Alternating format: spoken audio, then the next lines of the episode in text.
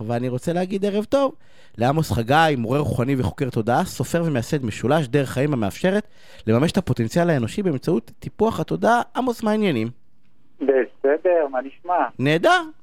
תשמע, אני... אה, אנחנו יכולים לדבר על אושר, בסדר? זה מי ש... אנחנו יכולים לדבר על אושר. למה אנחנו יכולים לדבר על אושר? כי אני את כל מה שאני עושה בחיים, אני מתעסק בסכסוכים הרי, אף אחד לא, אני לא יודע אם, לדעתי אמר את זה בעבר, אני עושה את זה כדי שאנשים יהיו יותר מאושרים. ברגע שאנחנו יודעים להתמודד עם עימותים, ועם סכסוכים ועם ריבים, אנחנו יותר מאושרים, כי אנחנו פחות עסוקים ברע. ואז עולה השאלה בעצם, מה זה אושר? לגמרי.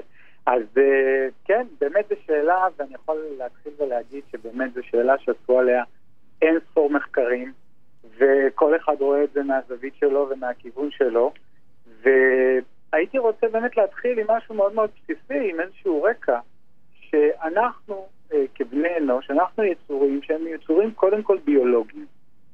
והבסיס לדבר הזה אומר לנו, מלמד אותנו שבעצם כל יצור חי באשר הוא רוצה לחוות עונג ולהימנע מכאב.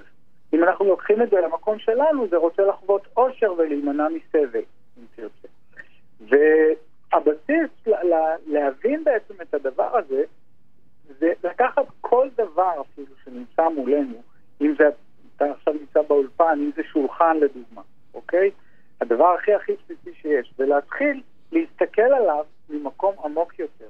זאת אומרת, לבוא ולשאול ממה עשוי השולחן הזה. אז אם אנחנו מסתכלים ברמה הכי בסיסית, אנחנו יכולים להגיד שהוא עשוי מאולי ברגים ואולי עצים והדברים הכי בסיסיים, אבל אם אנחנו מסתכלים עליו במקום עמוק יותר, אנחנו יכולים להבין שהשולחן הזה עשוי גם מהעץ שנקרט, וגם מחוטב העצים שקרט את העץ, והשמש שחיממה את העץ, והגשם שהשקע את העץ, וכו' וכו' וכו'. אבל, לא...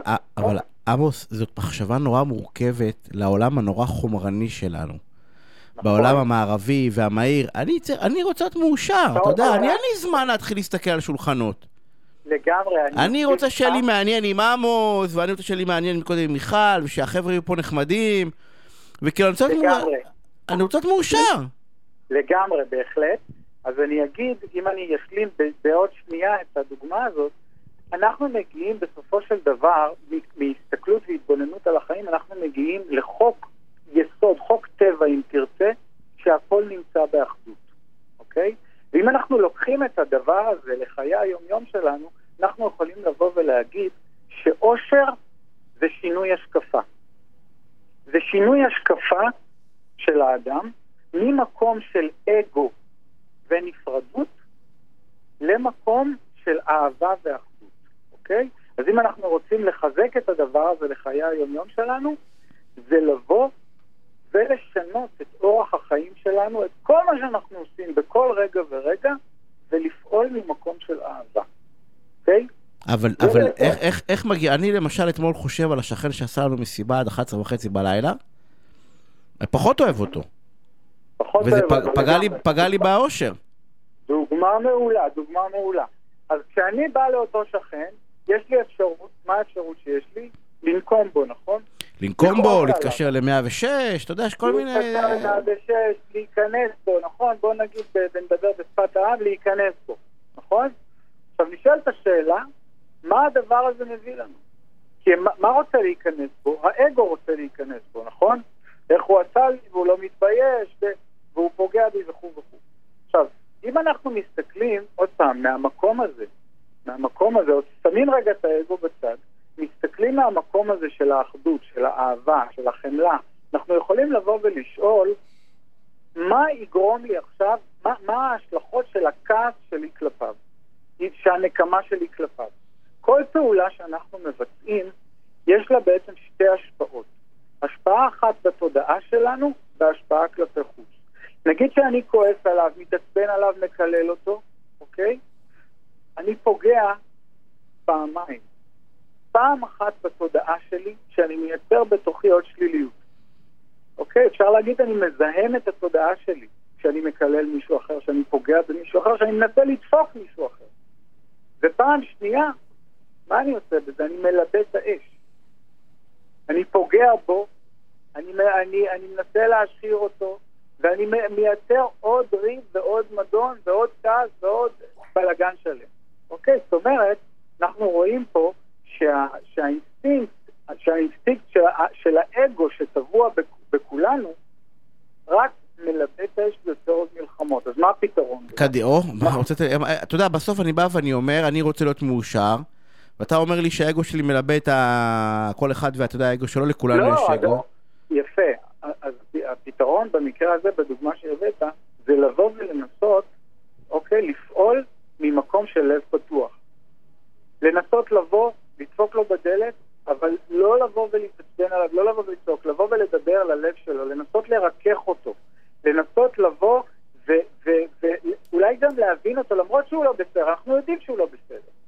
אבל השאלה אם אנחנו רוצים לבוא ולהמשיך להכניס אותו ולעצבן אותו ולאן זה יוביל, ולהביא משטרות ובלאגנים ומחר הוא יעשה לי ככה ומחרתיים, או לנסות לרכך את הסיטואציה, לנסות uh, לדבר ללב שלו, לנסות להגיד לו, תשמע, יש לי פה ילדים, והם ככה, והם צריכים לקום לבית ספר. אוקיי, אז זה בעצם הרעיון. לבוא ולדבר ממקום איך זה, הופך אותי, איך, זה, איך זה הופך אותי למאושר? היה לנו שיחה שלמות, שלמה על נקמה, שיש, אה, אה, אתה יודע, אני אקרא לזה על ה... על ה... הרי נקמה נותנת לנו בשלב הראשון איזשהו good vibe כזה, איזושהי תחושה טובה שאני כאילו... ששום, נכון, ש... אבל גבית... זה לטווח הקצר. אני יודע, גביתי ממנו זה. אבל איך, איך זה הפוך אותי למאושר? איך אני... אנחנו כל הזמן רודפים הרי אחרי האושר, כולנו מדברים על אושר, ויש ספרים של אושר, ויש את כל הקואוצ'רים שעומדים בטלוויזיה, מלמדים אותנו להיות מאושרים, אבל, אבל מה זה אושר? כי אתה יודע, אני. מה אנחנו מחפשים? אז אני אומר, מה שאנחנו מחפשים, אנחנו מחפשים להשתחרר ממה שכובל אותנו. ומה שכובל אותנו זה הדפוסים שלנו והמשקעים שלנו שנובעים מהאגו שלנו ומתחושה שאנחנו נפרדים מכל מה שסביבנו.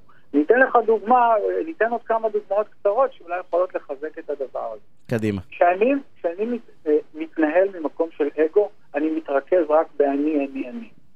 אני רואה את העולם ממקום של תחרות, ממקום שבו בעצם בן אדם אחד הוא המתחרה שלי, ואז אני רוצה לייצר איתו איזשהו סכסוך, אני רוצה לבוא ולנסות לעקוף אותו.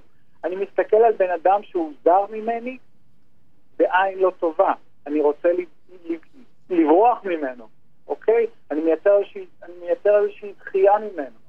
עוד דוגמה לגבי מה שאמרת מקודם, זה המקום הזה של, הרי מה, הרבה פעמים אנחנו פועלים בשביל להשיג משהו, נכון? בשביל לרדוף אחרי משהו, בשביל להיות בציפייה אחרי משהו, אוקיי? זה מקום של אגו. למה? כי זה מקום שרואה הפרדה בין מה שאני עושה למה שאני אקבל בתמורה. אבל כשאני מסתכל ממקום של אחדות, אני מבין שמה שאני מקבל מהפעולה זה הפעולה עצמה, אוקיי? זאת אומרת, כשאני עושה משהו, אני לא עושה אותו בשביל לקבל משהו בעתיד. אני עושה אותו כדי לבטא את עצמי בכאן ועכשיו, אוקיי?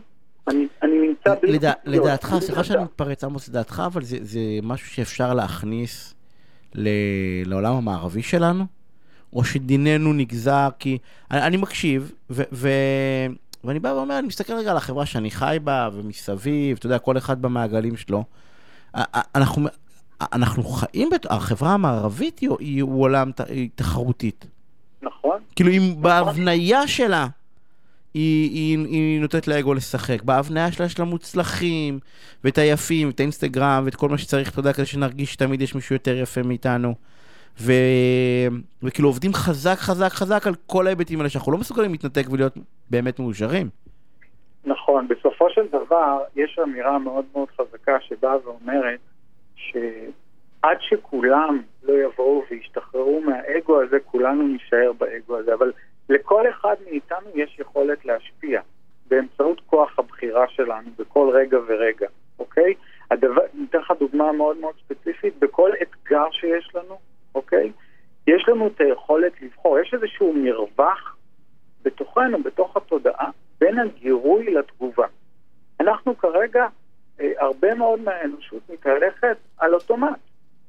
על אוטומט, זאת אומרת, מישהו עשה לך משהו, אתה רוצה לנקום. מישהו עשה לך זה, אתה רוצה לפגוע בו, אוקיי? אבל יש לך, זה, זה, זה המודעות ש, שנמצאת באדם ולא נמצאת בחיה. המודעות הזאת מייצרת איזשהו מרווח בין הגירוי לתגובה, ואתה יכול להיכנס בתוך המרווח הזה ולבחור בפעולה מודעת. מה שאני, מה שאני אומר כל הזמן, זה, זה בשבריר שנייה הזה, לפני שאנחנו מגיבים, לשאול את עצמנו שאלה מאוד מאוד פשוטה. כיצד האהבה הייתה בוחרת להתבטא דרכנו כעת? אוקיי? זו שאלה קטנה. אנחנו בש, בש, בשאלה הזאת נהיה חייבים לסיים. אני רוצה להגיד לך שתוך כדי שיחה איתך, אני חושב כמה אני לא בסדר, כי אתה יודע, המונחים של אהבה, ושל, כאילו, כמה הם כאילו זרים לתוך השיח שלנו. כן. אמ, אבל, אבל זה זרים, זרים, אתה יודע, לדבר על אהבה, כאילו, מי, מי, מה, מה... אבל אנחנו חייבים לסיים, אני רוצה אותך לשיחה הסופר מעניינת הזאתי. אה, אנחנו יוצאים להפסקת תודה. פרסומות קצרה, ומיד שווים עם, עם פרק ב' של השיחה משבוע שעבר, על גישור, על סיפור גישור, על הלקחים, ששווה ממש לכולכם להישאר ולשמוע. כבר חוזרים. תוכנית הסכסוכים של רדיו תל אביב, בהגשת עורך הדין יניב שוורצמן. פרסומות וחוזרים.